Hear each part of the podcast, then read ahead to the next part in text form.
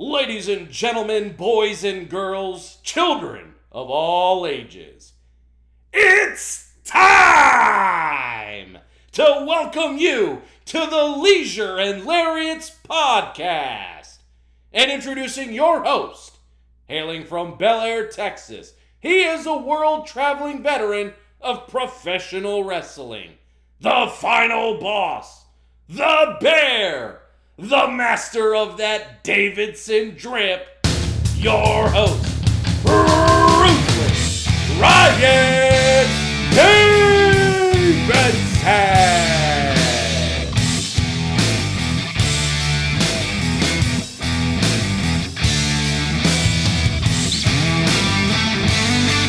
Oh, hell yeah.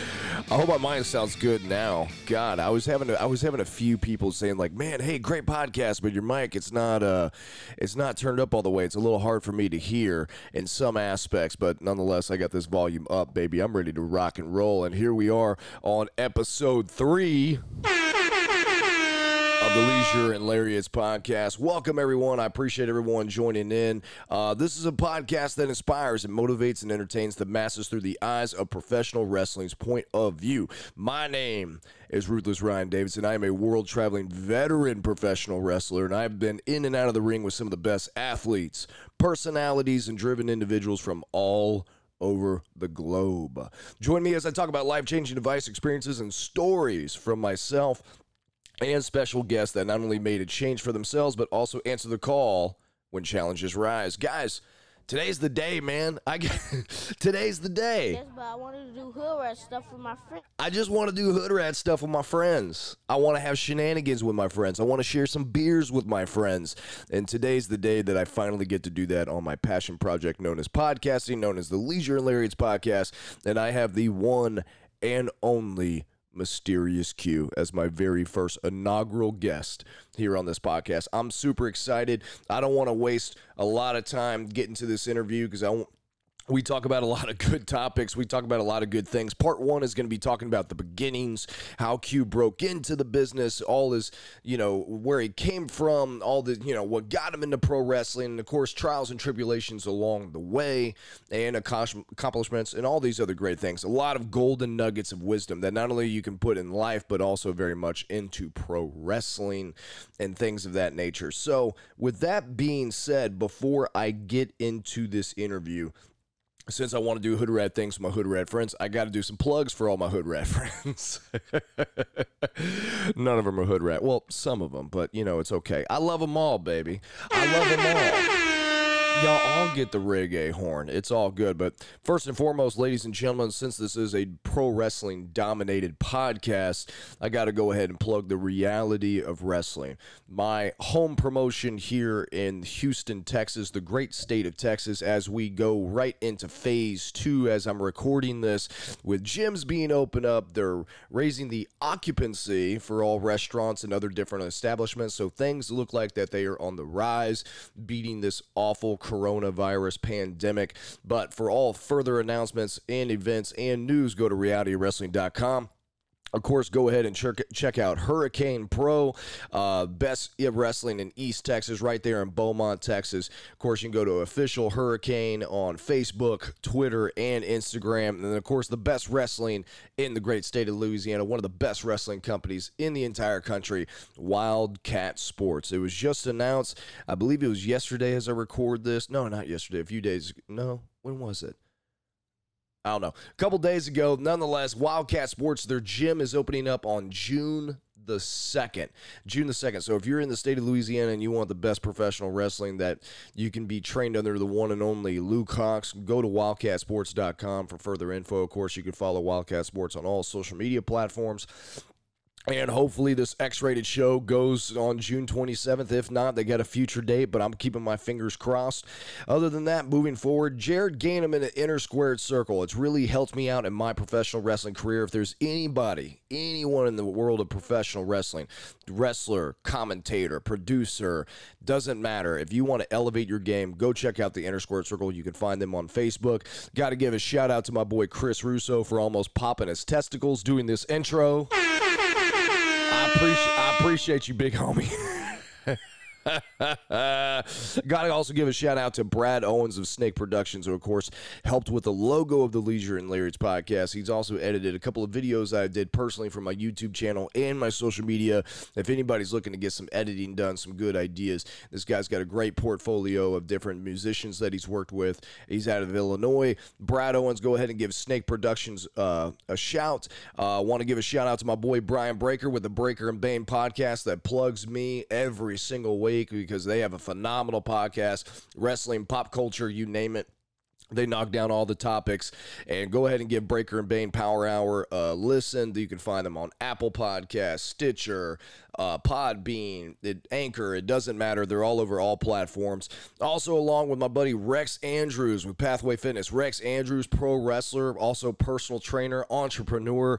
Pathway Fitness, a great gym out there in Kingwood, Texas, which is northwest of Houston, Texas.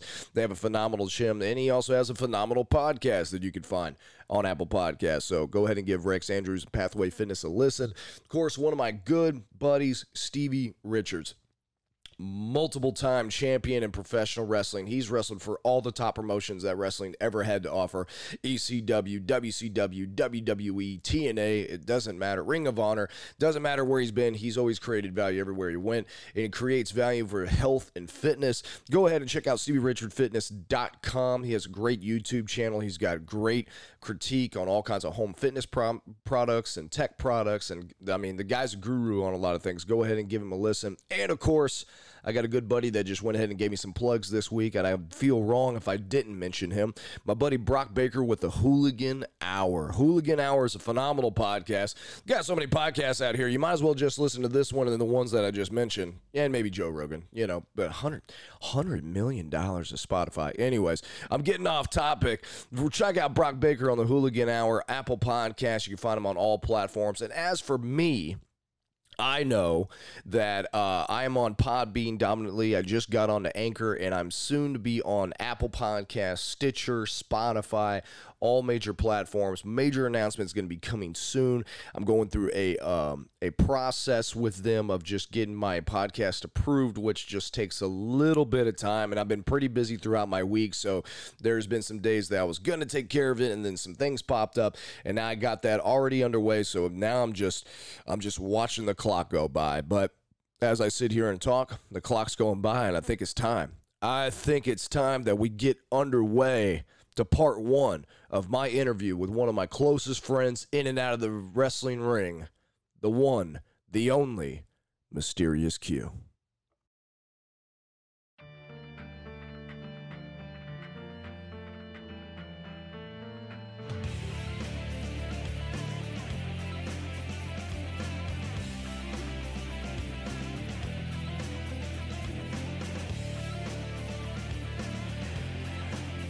Ladies and gentlemen, sitting directly to my left with the way better microphone than me.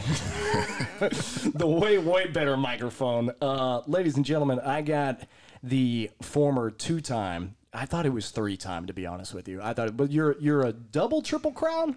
Two, yeah, double, triple, Double crown. triple crown. Okay, you're you're a two-time triple crown reality wrestling heavyweight champion. You're the current reality wrestling television champion. You're also the current New Texas Pro Heavyweight heavyweight champion.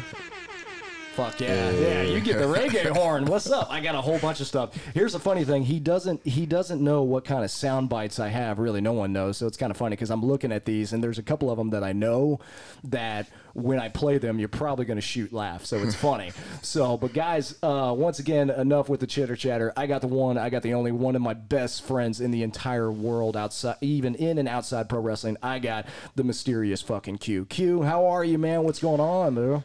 Honestly, I'm drained. We just did like a crazy workout. You've been telling me you've been drinking like a crap load of bourbon. I'm sitting here feeling bad about my two like tequilas I had last night. Yeah, yeah that stimulus check certainly uh, went towards uh, my bourbon collection. Well, man, try out that um, try out that brown that uh, brown sugar bourbon. My brother-in-law told me about BSB, and it's brown sugar bourbon. I'm telling you, it tastes just like a cinnamon roll, and even with Dr Pepper, it's like dude, it's way better. It's Yeah, I'm just- gonna have to try to look that up. it's man. unbelievable. I'm also kind of low key envious and pissed off, but also not really pissed off. Low key envious because I always want my guests to like elevate the program, or whatever. And you're doing that on another level for an A, not only being my first guest on the Leisure and Lariats podcast, but dude, your microphone. yeah, I'm setting standard. you're, you're setting You're running a tight ship over here. I gotta, I gotta upgrade my shit because this is just, this is just interesting. So, uh, but for everybody listening, bear with me and everything like that. Mysterious Q sounds great. I sound uh, wonk wonk at best, but uh, other than that, getting right to it. So,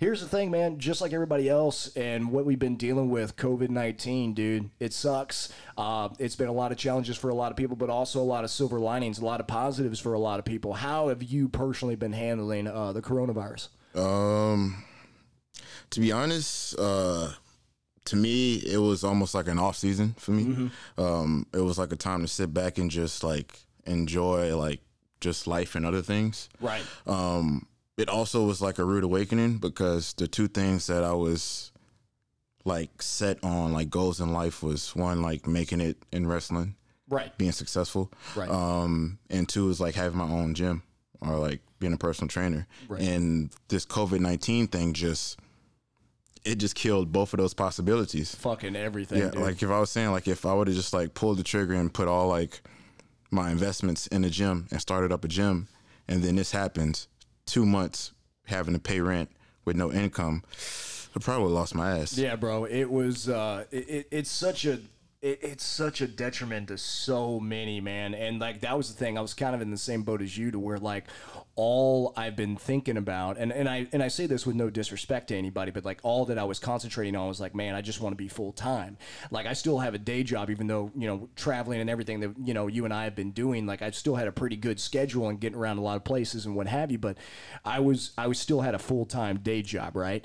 So it was one of those things to where like, man, I just I want to be like full time. Like I want wrestling to be just everything, right? And then the next thing you know fucking coronavirus hits and god forbid and once again i don't mean by this by any disrespect but i'm also kind of thankful for me personally that like that didn't happen because if it did i'd be in a situation that a lot of people are that i feel for so much Yeah. every single day and you know I, i've been trying to do my part on like you know buying merch and just doing whatever I can, or like asking some of the guys and girls, like, "Hey, what's your PayPal? Like, I got twenty five bucks. Like, is that cool with you? Like, and just send them money whenever I can, making sure that my stuff's still straight." Yeah. But yeah, man, I mean, it's it's almost like kind of dodging a bullet because. I mean, and, and tell me how you feel about this, but for me, it's kind of like giving me a whole different just way of looking at my career and how I want to pursue things from here on out. Have you had that same effect? There was questions. There were questions at a point when I was just like, when like all the wrestling stopped, Yeah. unless you're like top level, it was just like, damn man, maybe wrestling ain't all that like it's like hyped up to be. Because if this happened, Mm-hmm. there ain't no income. Like I got a pretty good, decent job. I mean, I hate it, but it's a good company, Right. And like they continue to pay us throughout this whole um, ordeal, and like benefits and everything. So I don't know. Like in a sense, like it was it was a reality check to be uh, like, like to be honest Right. because now I have to go back to the drawing boards and be like, all right, like in case shit does go bad, Mm-hmm. I need to have like a backup. Yeah, man. Which before, like I used to watch when I was younger, a backup plan wasn't in my head because I was like, a backup plan is that's just if I would have thought of a backup plan, Right. I would have been putting myself in a mindset that okay, wrestling's not going to work. I wasn't Right. like mature enough to be like, okay, I can't put everything in wrestling because there's life after wrestling. Right. I didn't think about that until I started getting older, and it's kind of like, well, there's like a new wave coming in. Like maybe I should think about things after. No, I, I get you. But the thing is, though, is that also at the same time, it's like you don't try not, and I don't know if you're saying that you do this or whatever, but like you shouldn't blame yourself for having that mindset because you, you came around around the same time that I did. And I'm a little older than you, but we're kind of in the same age range, but only by about two or three years. But when we were coming up, growing up in wrestling, like when we hear all these shoot interviews and all these things about how these guys made it, that was how they made it. It was, you know, struggle, sleep in your car, do this, do that, don't have any, don't have a plan B. If you got a plan B, then you're not to fucking make it, this, that, whatever whatever, Yeah. and all these other different things. But with all due respect to them, the business was way different back then, and they didn't have a global pandemic that Yeah, they're dealing with the right world now. was w- totally different. Right. So it's one of those things, and it, it's no disrespect to them, but things change and evolve. And I and I think you and a lot of people, and including myself, it's like now we're looking at it like the possibility of pro wrestling not happening anymore outside of WWE, AEW, or any other global platform that has good financial capital to keep running shows somehow. It's it's a fact. It's reality because guess what? It's happened, and Uh, I, I think you're making a really good call and a really good mindset on the fact of like, man, hey, there is life after wrestling because you hear it all the time, right? Like so many guys and girls, they tie their identity into this. And don't get me wrong, pro wrestling's great. I'm not blaming pro wrestling because I love pro wrestling. It's just there's a lot of patterns and paradigms that get programmed into us over years and years and years that we should be doing this, and if we don't, then we're gonna screw up and we're big fuck ups and all this other type of. And it's the right way is really actually not the right way. You know what I mean? And that's and that's what's crazy to me. So you're gonna keep you gonna keep talking? No, you got a point right there. I could, I mean, like, I can only co-sign on that. Yeah. right. Uh, well, besides even co-signing and talking about COVID nineteen and everything, so here here's the thing that I kind of want to get into, and, and for the audience that's listening, we're gonna kind of Tarantino this. It'll be like we're gonna work from the end and just work our way back into the beginning, almost kind of like how we call a match. You know what I mean? It's like, all right, we got the finish. Now let's try and work backwards to see how we call the spot. So when I first met you, the great, wonderful, mysterious Q. It was in the back of a VFW hall in Northwest Tech. I mean Northwest Houston, and uh, I just moved back from Oklahoma. I was running the Indies with like Silky Baines at the time. You remember Silky Baines? Yeah, man. Hold up. Michelle calling. Let me I'll be so right back. like I had I had Silky Baines, and here's the funny thing. Ironically, that was the first match that I saw you in. So you were you and Silky were first match on the card. And then I Oh. go and I see y'all went to go do this uh, this sequence this you know like I explained last week for anybody watching they were doing the spot which a spot is basically a sequence of moves and maneuvers over this one period of stretch in time and they went for this spot on the outside of the ring to where Silky was going to catch Q for like this uh, we call it a dive to where basically you just run jump at the guy he catches you you guys go down and everything's fine but when Q went to jump onto Silky, let's just say, with all due respect to Silky, he didn't do what he was told, and Q was uh, basically. I broke my back.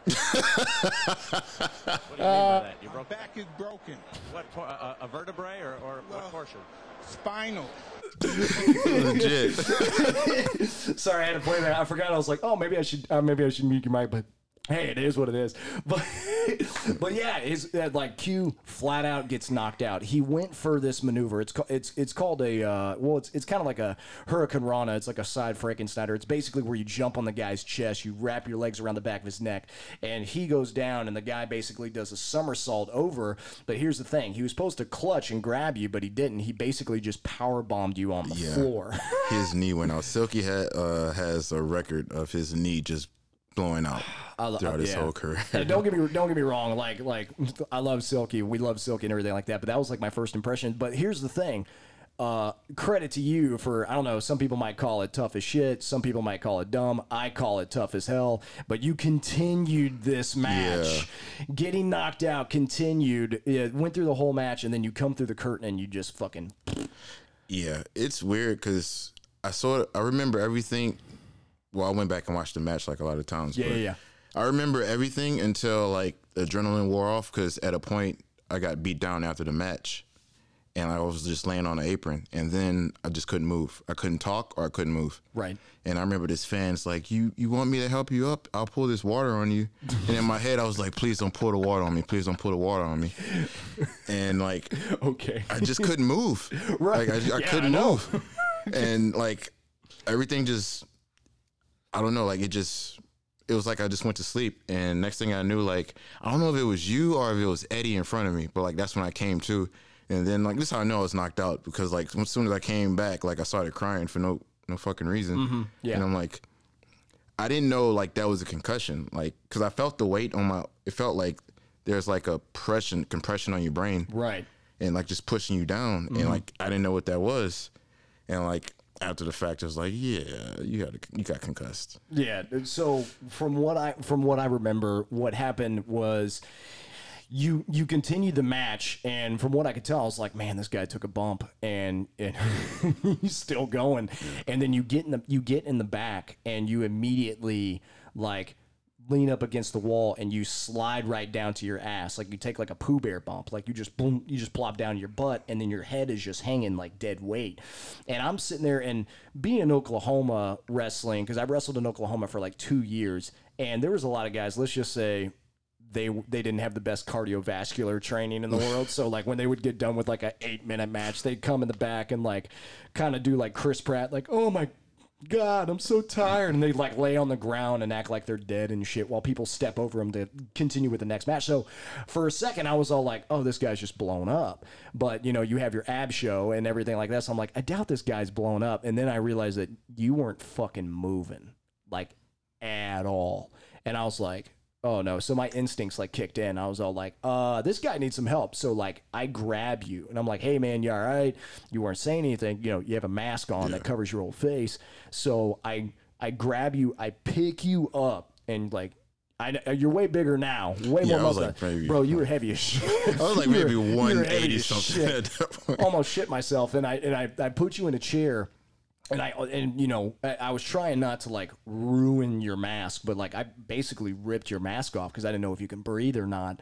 And then I'm looking at you I'm like hey man you all right? You all right? And you're just giving me this look like kind of like how you're looking at me now to where it's just kind of like a blank expression to where it's just like all right but you you were looking at me like man, who's this guy? Like, not even like you had no idea what was going on, and I could just tell because playing in football and seeing a lot of guys messed up, I was like, oh, okay, yeah, you're, dude, you're fucked. So I was like, oh, let's get this guy some ice, let's do this and that, because like no one else is doing. it. Like Chaz is on the other side. Much respect to Chaz, but he's like, ah, he'll be okay, you know, like he just, he just like, and then like once people found out you're fucked up, you know how like everyone's a doctor in the back, yeah. right?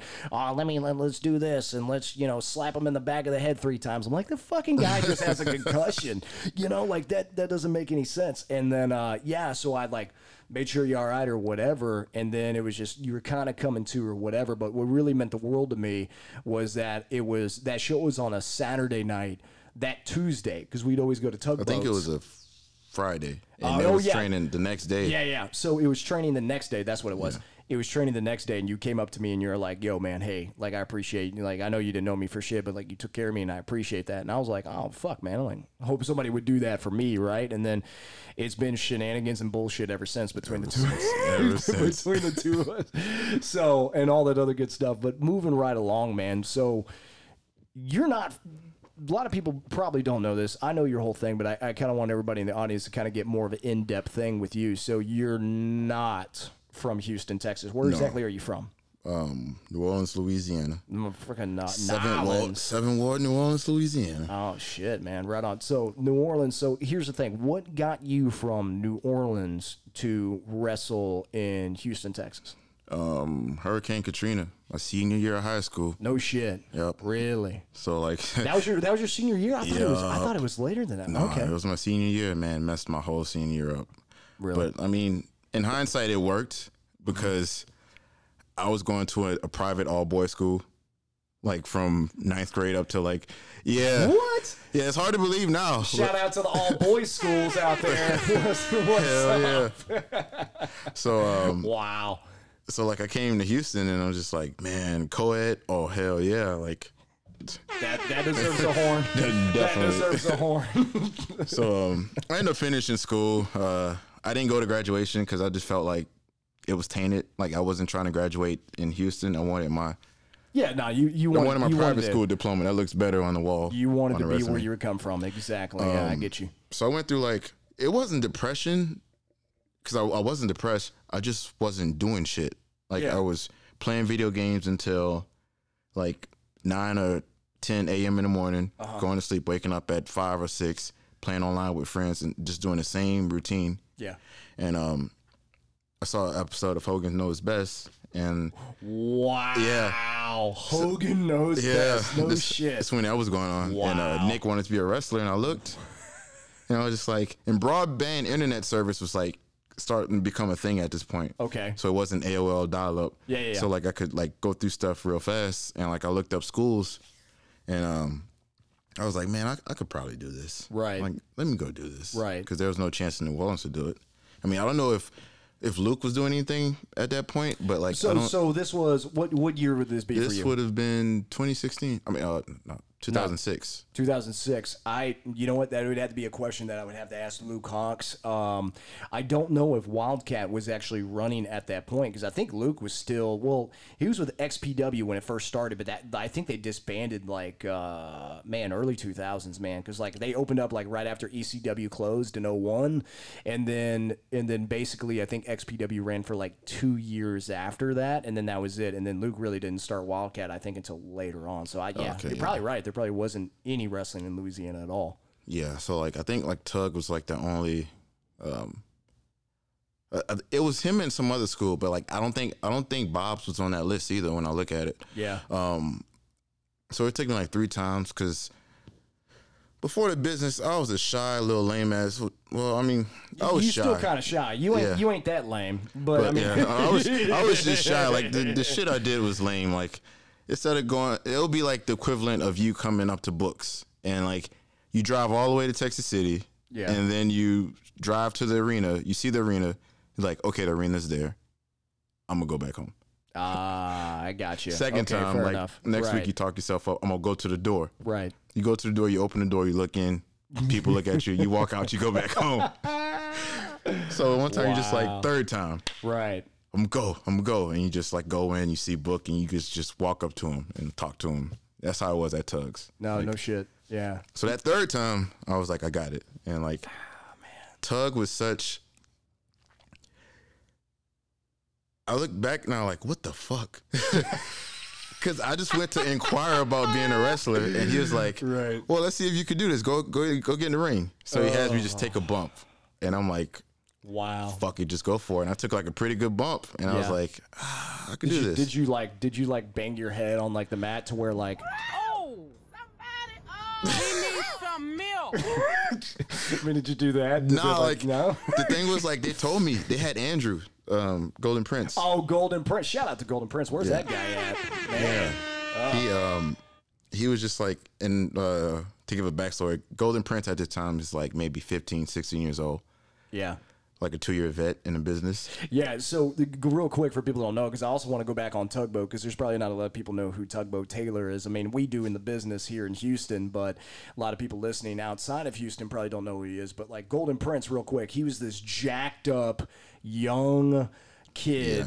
I mean, like just like it, it was amazing. He looked like uh, he looked like a shorter version of like almost like Randy Orton, but this guy Yeah. can like basically do anything. He was one of the coolest dudes in the world, and once again, like he was like young as He hell. He was young, man. yeah. yeah. He had a mature head on him too. Yeah, man. Nah, he he impressed the hell out of me straight from the get, man. Yeah. So But he like tells me and tucks like tuck your chin when you bump and just go.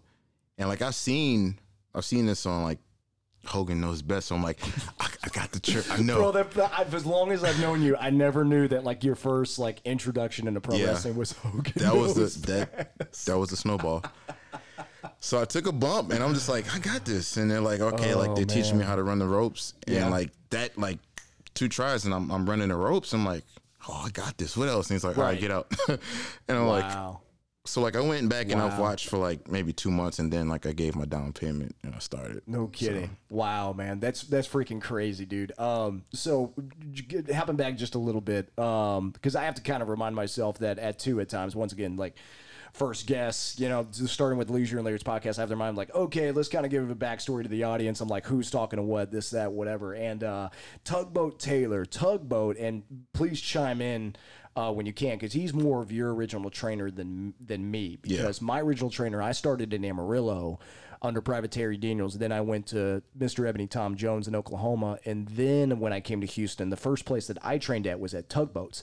Tugboat Taylor was a guy who was like, I think he was a former strongman, right? He was like a former was powerlifter. um, a, a wrestler amateur wrestler. Okay, so he was an amateur wrestler. Yeah, okay, yeah. well, I mean, he's he was Jack Beefy Boy, so I thought he was like a strong boy. man. Okay, so he was an amateur wrestler, and his son Chaz, who we've known, he he got some good notoriety from like wrestling. Uh, I believe it was uh, what the Lightning Kid Yeah, back in like the old like GWF the, the G- Global. yeah, the global days and everything like that. And like Tugboat's like basically like a homegrown Houston guy that wrestled like all throughout Mexico, all throughout the territories back in the 70s and the 80s. And he was like a big mainstay for like global, which, you know, that was where Booker also got like, I Yeah. believe his start too. Like him and Stevie got their start with global and everything. And Tugboat had a school in Houston for years. And he used to have a wrestling company called WOW, which was, I believe it's the Warriors of Wrestling, right? It was World of Wrestling. was it Wor- World of Wrestling? Yeah. Did it used to be called Warriors of Wrestling? There was another one that there was two wows. So Two like this one was World of Wrestling. two yeah.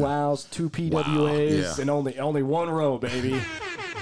Hell yeah! So, so uh, but anyways, no. Tugboat was a guy, just just this. yeah, I mean, you guys can go ahead and Google Tugboat Taylor. He was this just jacked, beefy dude, looked like a man's man. I mean, somebody that you definitely wouldn't want to cross in an alley anywhere. And he would always just he would always just say certain things like, "Oh, you you dumb fuck, You fuck." dumb fuck. no, Sergio.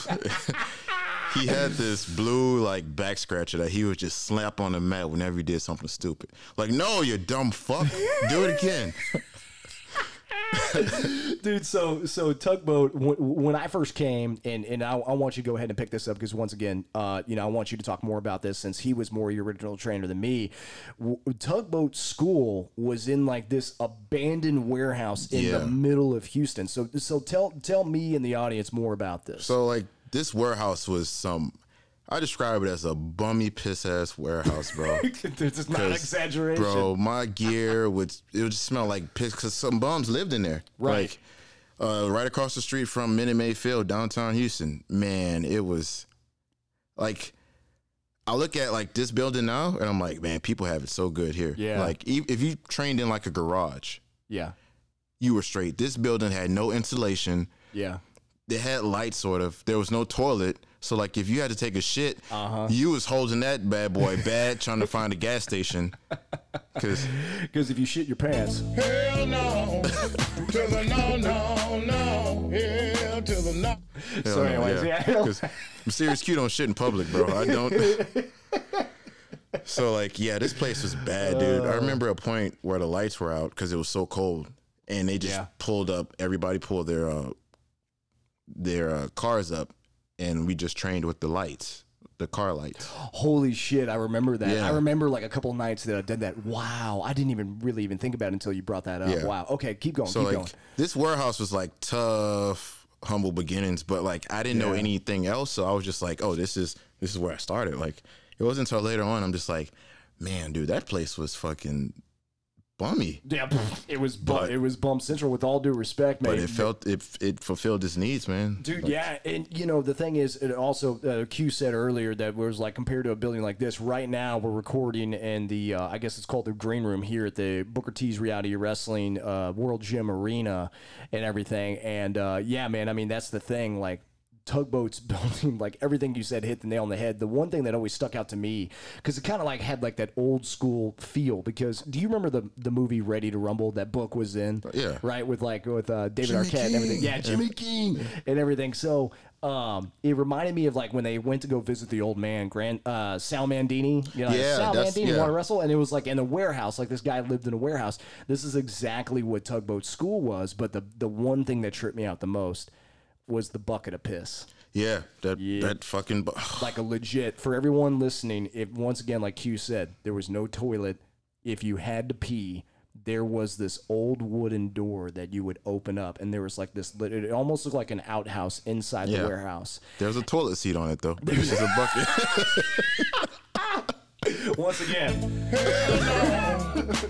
no, no, fucking. I'm pretty sure that if we actually, uh, i- if we went through Tugboat Taylor's wrestling school with the lack of hygiene, I'm pretty sure that we, there's no way we would caught Corona.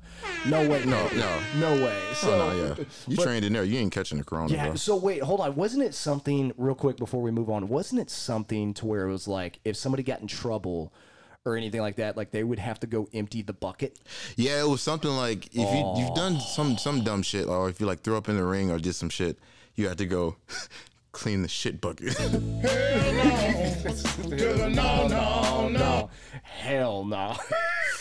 Hey, Bro, man, but that was that was a humbling at the, that was a business at the time, Dude, man. I'm, I'm telling you, but that that's also you, you made a really good point. Like, with all due respect to the younger talent, because I do respect the younger talent, because I came up in a time, and I don't know how you were, but like I came into a time to where like a lot of the older guys that brought me up and really took me under their wing, like I'm so grateful for that and I'm Yeah. appreciative. But also at the same time, they they really held me down in a lot of ways because of the things that they would say where it'd be like oh greenhorn do this or do that or oh you got to pay your due kids and shut your mouth and listen to what you're told. And and some of those things i do agree with to a standpoint to where you need to learn but it was more of the fact of just like the way it was back then like social media was around but it wasn't like how it was yeah, back then it was in its infancy. yeah, man, to where it was like, uh, so it was basically, I want to say, what was it? So I came back to Houston in 2007 and I met you in 07, I believe. Yeah, because that was like my 2000 fourth match. yeah, man. Two, yeah, 2007, and uh, yeah, man, that was the thing. Like, you paid your dues. You you didn't you didn't talk back. You didn't say anything. If you did,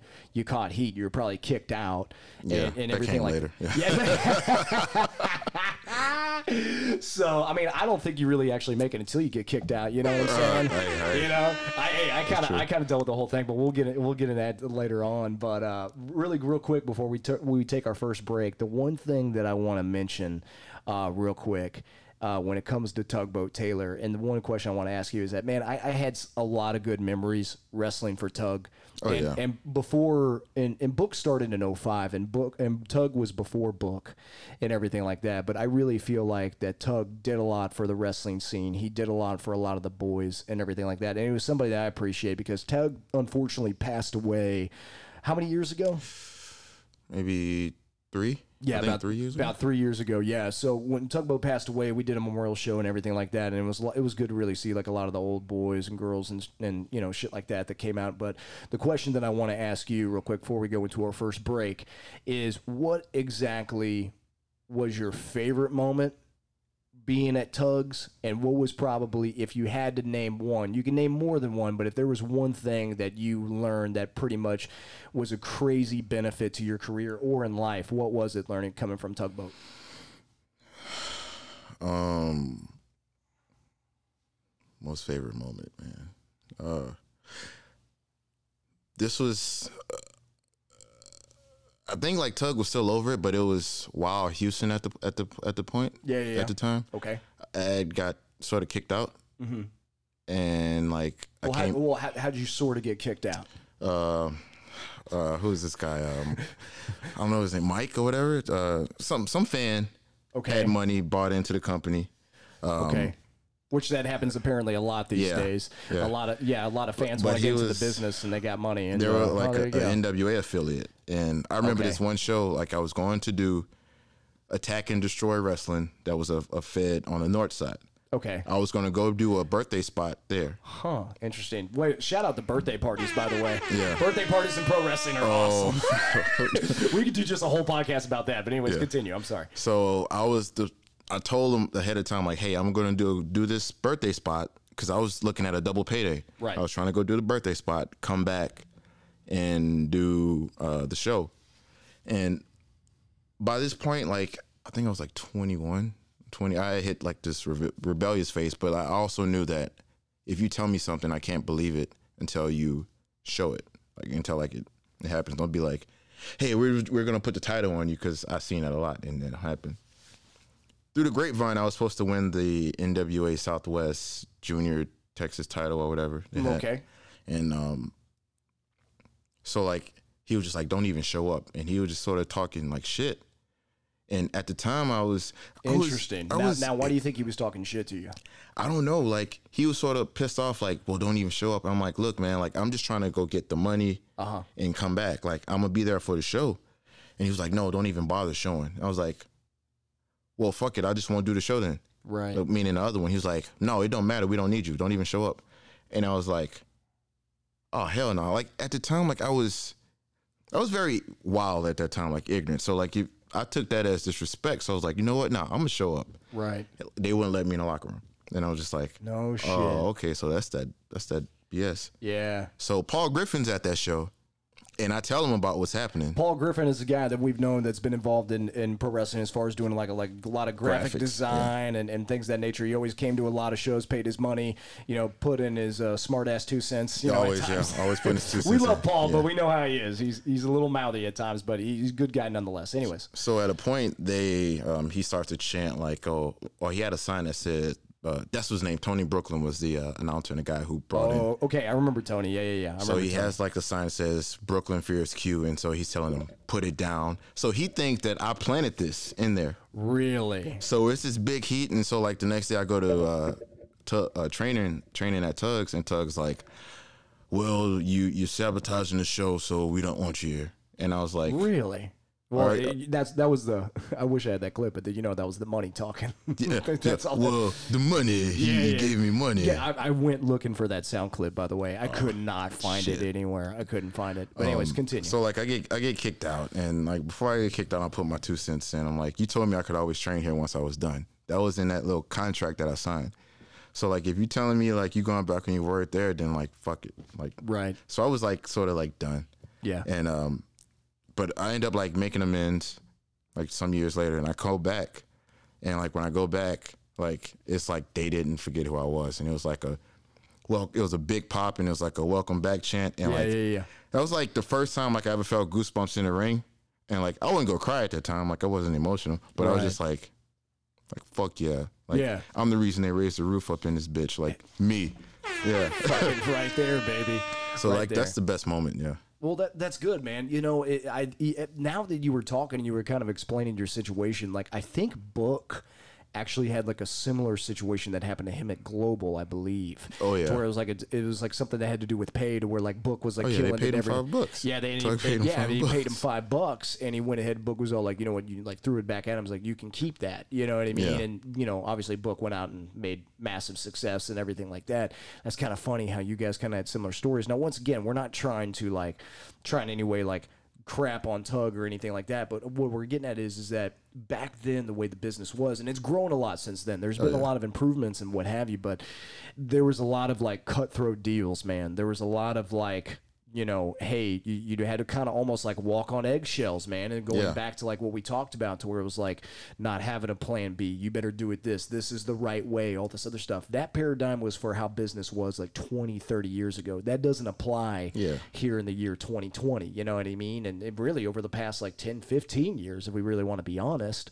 So it was just one of those things that like it's an unfortunate, it's it's such an unfortunate circumstance when it comes to business. But the thing is, is that you've not only outgrown those situations, but you've also progressed. You've also went ahead and went from tugboats into reality wrestling and other places. And we're going to get into that here in a second because we got so much more coming up right here on the Leisure and Lariats podcast. So we're going to take our first pause for the cause. Don't go anywhere. I got the mysterious Q right here, right beside me, and we'll be right back.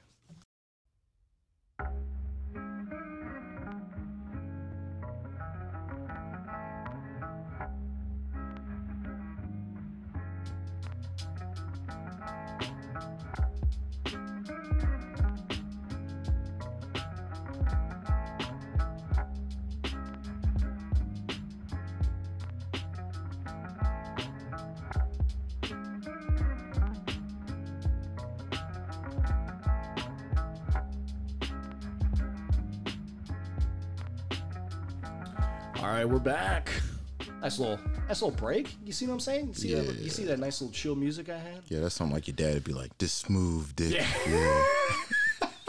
That's total like dad dad music. I, I feel so much better from having so much more energy, and I, I know I'm, I'm basically getting it from you and everything because episode two that I did, I, I felt like I, it was solid, but it was like I just woke up. I, I sounded more like a uh, like a like a fucking radio DJ for like a jazz station. You know, I was like, hey, there's Ryan Davidson here. I just uh, oh yeah, book of the week. You know, like I didn't really, but now I'm just like, fuck yeah, my friend's here, so I'm doing all this. But anyways from where we last left off, we basically just talked about some past memories, uh, pretty much more of a Reader's Digest version, because you and I can basically just talk about Tugboat and Chaz and all these guys back from, you know, WoW from back in the day in Houston and everything for like a whole nother podcast. But I'm moving it right along and everything like that.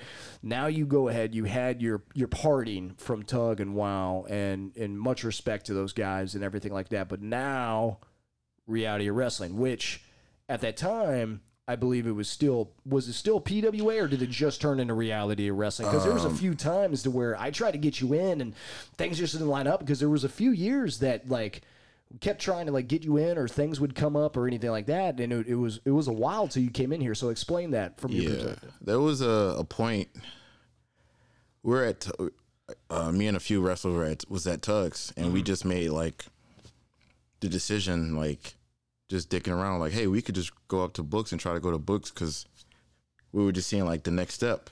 Yeah. and we all go to, to books and like it didn't it wasn't a good look and i look back at it now like all these tug guys just walking into books right and book just kind of like eh, gave us like a a front talk and was just Yeah, like yeah. yeah. so like y'all could dip um i did come to, to pwa at a point to downtown school for a while um, yeah, th- well, that, that was what I was getting at because really, when you first, my, my memory of you first coming in, because I, I got into books uh, basically in the summer of 08. So Adrian Sensation gave me that red carpet treatment.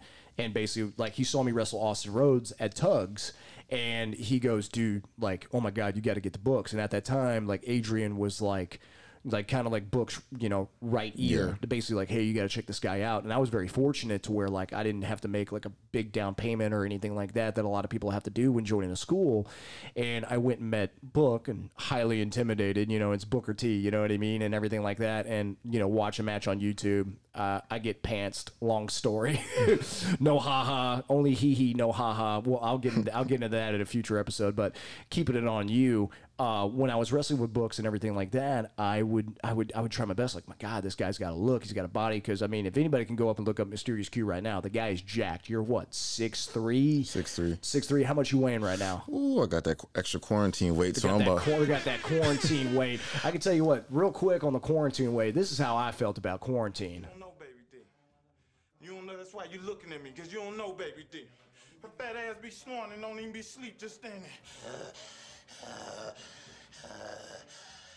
Fat little cupcakes and shit. This fat bitch know about all the new snacks before they even hit the street. All the bootleg snacks. The year 2000 snacks. Yeah, go tell me the other day, talking about uh, Cupcake got a new Twinkie coming out next month. It's a bad motherfucker. When you bite into it, cream filling shoot all in your mouth, glitter. Yeah Sorry, I had to play that because I was hoping we were talking about the snacking on quarantine and like, dude, I. Oh man, all I've been doing is just eating and lifting. That's Yeah. it. Anyways, sidetracking. Uh, so, so about six three two forty five So six three two forty five. This guy is jacked. He's chiseled. You can look at you can look him up. The mysterious Q. Google. Uh, Instagram would be uh, mysterious q just mysterious underscore q just just mysterious Q. We're gonna get into all the plugs later on. I know I'm kind of like all over the place right now, but anyways, you're jacked. You keep yourself in good shape. You work really really hard and everything like that. So I, knowing this, like being at books, I was like, fuck man, we gotta get get this guy in here. You know what I mean? And you and I have been just such good buddies for that and running the roads and doing all that. And so bring you we bring you in and books like, all right, you know, let's, let's give him a look. You know what I mean? Yeah. It's like, all right. So I'm like, oh. Book, let me wrestle him. And all I remember is is that we were stiffing the shit. we were stiffing the Yeah. shit out of each other. Which, for people that don't know, uh, we we were stiffing the fuck out of each other. And stiffing means like potatoing. Potatoing means like really hitting each other, like like yeah legit. we're we were laying those shots in like our attitude was basically ah yeah fuck yeah fucking Leroy Jenkins in that bitch. We were just all like, we're gonna show him a five star. Cause dude, you and me were also wrestling a lot as well for like Texas All Star, which is another Yeah. promotion in Houston. We'll get into that here in a bit. And you know, a couple other things. So we've had quite a few matches under our belt. Lo and behold, we didn't know what things would turn out for reality wrestling. Yeah. Now We're working each other every night. We're gonna get into that. But anyways, nonetheless, we had this match, and I just remember we I think I gave you an arm drag and our heads collided. And I busted your eyebrow open. oh that was later on Was that Yeah, later that on? was later on. I remember Okay, that, yeah. I thought that was the beginning wrestler brain, so forgive me. But uh, but no, we had this match. We were stiffing the crap out of each other and everything like that. And the book was like, know, yeah, I think we find something for him. You know what I Yeah. mean? Just kind of giving like the low key, like no selling it. Like, all right, cool. But other than that, since then, like, kind of tell me like your first impressions and feels of like being a part of like PWA reality wrestling coming from Tugs. Yeah. Um, at PW, when I got to like PWA, Like Book kind of laid it out, and he was just like, "You could come work out whenever." Um, at the time, I uh, I mentally wasn't all there. When I say mentally, not like I had like mental issues. I just had went through like some real life shit, like dumb stuff, like a breakup. Okay. Uh, Well, I mean, wh- which happens, but I mean, like, and, and I mean, kind of, you know, you can talk about anything you want. I don't want to sit there and be like, "Oh, explain that. Tell me all Yeah. your personal stuff." But also at the same time, like, what what were those kind of things? Because I mean, everybody goes through this type of stuff through Yeah. wrestling. So, So, like, like, yeah. tell, tell me kind of like your mindset a little bit. at bit. this point, like I had met like some chick. Uh, you were with me that night. We met this uh this girl and her cousin. Cause Oh, yeah, good old Hannah and Angel. we're getting we're getting we're getting two horns. Yeah. right there. so okay. um yeah, so like Yeah. long story short, I ended up getting played. And Is first, that what that chick's name was? Angel? Yeah. Ah, okay. Yeah. Totally forgot. The Bears fan, yeah. So yeah, sorry, Angel. If, you'll probably never listen to this, but it's okay. Anyways, go ahead. um yeah so like i ended up getting played so like i was just kind of defeated like i was like ah like i don't care about a lot of shit and i, I was so dumb so like i was just like i, I, I want to go like release my anger elsewhere i, I want to go like do like street fighting like dumb shit You really? Yeah. Well, I mean, I, I know you were knowing knowing you from back then. Like, I know you were like in your fields of just basically being all like, all right, you know, I'm, you're going through a down period, Yeah. and I'm like talking talking with you about it and stuff, and trying to be a friend and listen and whatnot. I didn't know you wanted to do no street fighting. I yeah don't i, was remember i was i was going to do some dumb shit and uh okay. There like a few like it was kind of like cars around. You just like just go you swab it out. Yeah. So like it took me like one time getting dropped, and I was like, all right, yeah, this ain't for me. Yeah. yeah. um, I was also doing IWE around that time, and oh book man, yeah. book uh, which was like a Fed um that was ran like indie Fed that was Dude, we- ran down we here. could- it, it's kind of funny. I almost feel like uh, That's a there, there's like so much like hidden gems within this conversation. Like it's it's almost weird because like yeah, like IWE. That's also another thing we could do a whole podcast on. I'll probably end up doing that later on, talking about like Houston wrestling outside of books. But like, long story short, IWE was something that was basically formed by the boys for the Yeah, boys. There wasn't, much, there- yeah. yeah, there was like there was a there was a money promoter a little bit that helped out, but other than that, ninety eight percent of that organization was ran by the boys. it was FUBU. For us, by us. by us. Anyways, all right. Uh, so continue. yeah, so like they they had an opportunity for me to go wrestle, and I was like, well, I got this show already committed to, and I was like, I could sort of do both. I mean, it's IW was way on the north side of Houston. Double booking, brother. Yeah. Yeah. Booker was way at this point like Pasadena, so it's Yeah, like yeah. the opposite sides of Houston, and Houston is a big fucking city. Yeah, for, city. for, for the people that don't live inside Houston, it's uh, I mean, it's I, I believe population wise, it's close to being the third largest city because it's it's it is. New York, L.A., Chicago, and then Houston's number four right now. But I think it could be close to being number three. But it's so it's so spread out. Like you can be in a long distance relationship and still live inside Yeah. the city of Houston. That's Still how big being. Houston, yeah. But anyways, go ahead. So um, I didn't I didn't do the show, and Book just felt like I didn't know my potential, and he was just soured on me from like what I've I've heard, and uh, I was- well, I mean, but uh, is that how you really feel, or is that just what you heard? that's what I was I was told. I was just like, Okay. well, Book wants you to do this, but he feels like you just like you don't know what you have, and Do you feel like that was that was kind of true, or did you feel like no? I guess I could sense him just being like, "Look, I'm, I'm giving this kid a chance. You don't want to take it. Fuck him." Like, Yeah. I'm th- like, Yeah. in my head, how I'm pro- um, progressing it, and I'm just like, all right, but like, I end up just like stepping away from wrestling. I was like, eh, I'm just. And, around what time was this? This was around like PWA time. Still, it wasn't Raw yet. So like, I stopped doing that. I end up going back to Tugs to do something. okay. Had another falling out, and Man, I was just, just all these falling just all these falling. Yeah, you, start to speak up. You freaking, you fucking heat magnet. yeah, you. I'm just like, what the fuck? Yeah. So like, I just stopped the business. Um, Then came uh, hanging out with you guys Okay. uh, a lot, Yeah, watching yeah, the pay per views. yeah, pay per views, and, And- you know, being up at Griff's. Yeah. Shout out. Shout out to Griff's. Big shout out to Griff's. Oh man, love Griff's. Griff's is a bar, the oldest sports bar in Houston. Deb and Donna, if they ever listen to this, we love you. We've basically been well, alongside our buddy Darius, future guest on the podcast. We've basically been helping, like I don't know, kind of pitching in for the Yeah, I light definitely bill. helped pay some. Yeah, bills. yeah, we we definitely as much money as we spend there, we definitely help pay some bills. I know Darius more than anybody. Oh, Darius but, probably but paid some of the least. Anyways, mo- moving ahead, yeah. Um, so like I would always hang out with you guys, and y'all would be like, "Come to you got to come to books. You got to come to books." It came Yeah. from uh, Kevin Bernhardt, who's the booker here at uh, Row. Yeah, man. He was just like, "Yo, come," and then uh, Big Yule, who used to be uh, what, what was he in in, in PWA? Cash, Uh, Cash, Cash kill, on the Indies. killer cash. Remedy. Always, always needed to wear a belt. His pants always hanging off. Yeah, man. Yeah, man. It was just like a lot of you guys I, lo- just I love you. He's great. kept trying to get me to come and um, come to the show. Pause. Yeah. Um, I'm using the shit out of that horn. And it probably was- gonna piss somebody yeah. off me using this horn. Oh well, I don't care. yeah, watch a DJZ match, man. Like, Yeah. oh my god. Yeah. No every kidding. cool spot. Dun, dun, dun, dun, Yeah, dun. no kidding. no Um, kidding. So one day I just I just told Kevin I was like, all right, I'll do it. He laid out a match for me. Um, Do you know who you wrestled? I think it was me, Brian Keith, and uh, T.J. Luis. T- who- TJ Louise. Oh, who we may oh, know. I know some Yeah. TJ Louise. Yeah, we'll, we'll we're we're gonna we're gonna keep that a little hush hush secret. you can go watch that. Uh, look that up on uh, AKA kayfabe, but yeah, Yeah. no, he Yeah. TJ Louise. T.J. yeah. Luis versus uh, Team International in the form of uh, Sergey Volkov, Oh, nice. which evolved AK into AKA Rex Andrews. Rex Andrews. Um, I don't know if his name was Aiden Cristiano at the time.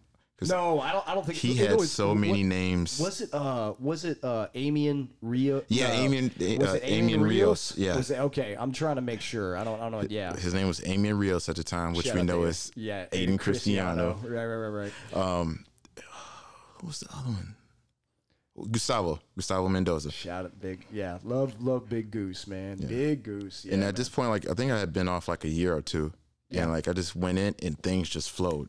Just clicked. And throughout my whole career, I used to like always sort of test myself, like, man, I've been off. Let me see, like, if I still have it, like this. Yeah, yeah. And that was just a challenge to me. That wasn't me being lazy, but that was just like, I haven't practiced this, but let me get out there and do it and see if I got it. Right. And like everything flowed. Book loved it. and was just like, what do you want to do? And I was just like, around the right people, like I feel like I could go far in this business and do like what what like I dreamed of doing. Right. And like he was like, "Well, here, well, I mean, you got the platform, like it's on you to do it." And from that moment, I uh, I came in a row with like a point to prove to myself, and Right. like without knowing it, like we were tearing shit up, Yeah. Oh yeah. and which led like a long line of feuds for us, like all these matches that we've had along the way. Yeah, man, for sure. Oh my god. Oh my god, he on X Games mode. He on X Games mode, man. Well, hey, I had to hit the horn. I had to hit the cutoff, man. You, what you just listened to was the end of part one with the interview with me and Mysterious Q. I felt like it was a good spot to go ahead and end that part one, and we're going to continue with part two on episode four next week for the Leisure and Lariats podcast. Once again, this podcast drops every single Friday on Podbean and Anchor, and soon to be on all major platforms. But before I go, I have to just go and mention uh, some current events that happened in the world of pro wrestling this week, and um, it's a little tough. It, it's always a little tough when you lose someone in pro wrestling, especially if somebody that you met personally. And that was the case with me and with so many others this week. And I'm talking about the one and only Shad Gaspard. Um, unfortunately, over the week, uh, Shad Gaspard tragically passed away. Um, and what happened was, and I'm pretty sure everyone's seen the news websites and what have you. And if, if for anybody listening that doesn't know Shad Gaspard, Shad Gaspard is a pro wrestler. I think he was about six six six seven.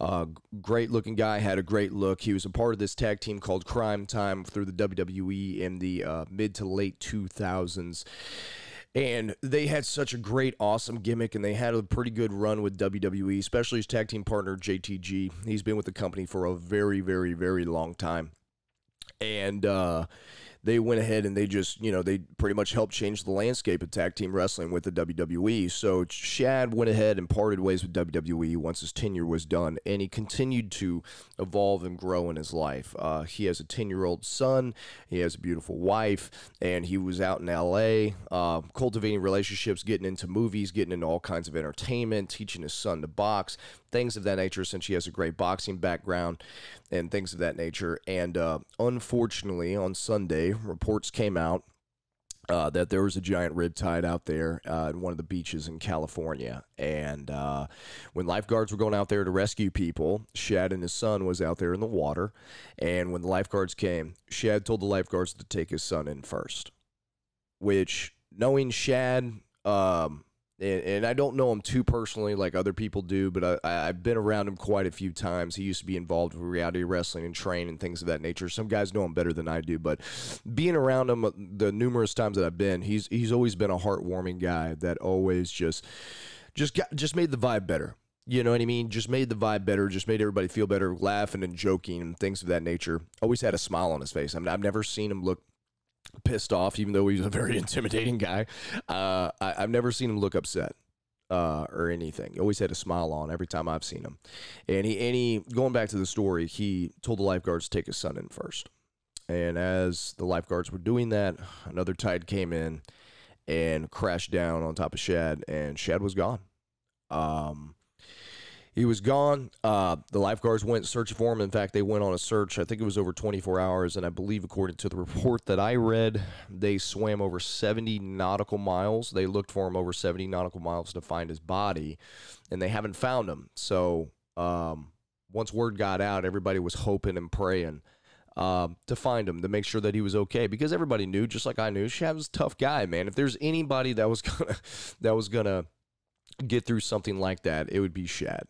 Um, but unfortunately, um, his time has come, and it's really hard. Uh, it's not something that I agree with because he was fairly young, and it's just one of those unfortunate things that I believe it was Monday or Tuesday. Uh, the reports went out that they found his body on the beach, and he passed away, saving his son which I'm pretty sure I'm not I'm not a father, but I'm pretty sure if there was any father that you know has kids that they can pretty much understand that you know putting your kid's life in front of your own that's just something what a great father does, and that basically explains the type of person that Shad was, and it, it's been very it's it, it's been very cool to see the wrestling community come together during his passing, but also at the same time, I would much rather have him around.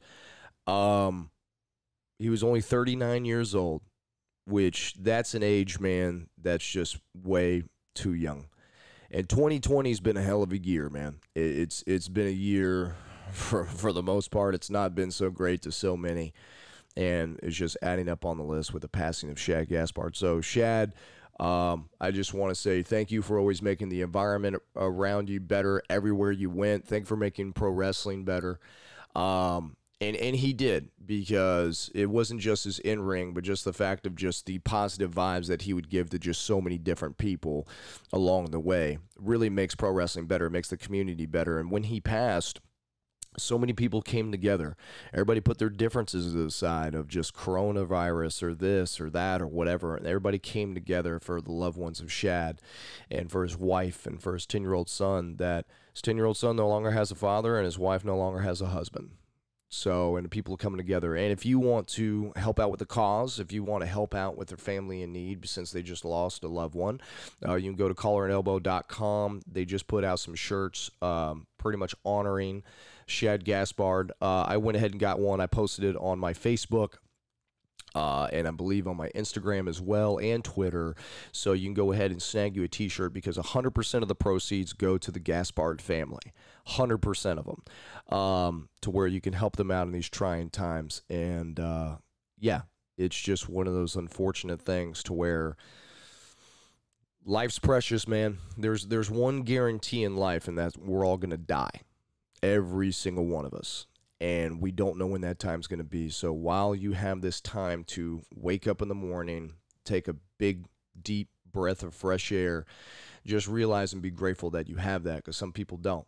And there's one less person on this planet that doesn't. within Shad Gaspard, and it's a very unfortunate thing. And I really, my, my heartfelt condolences go to his family, go to his wife and his son, and uh, just for anybody that knew him, just like I did, people that knew him way that way deeper and way better than I did.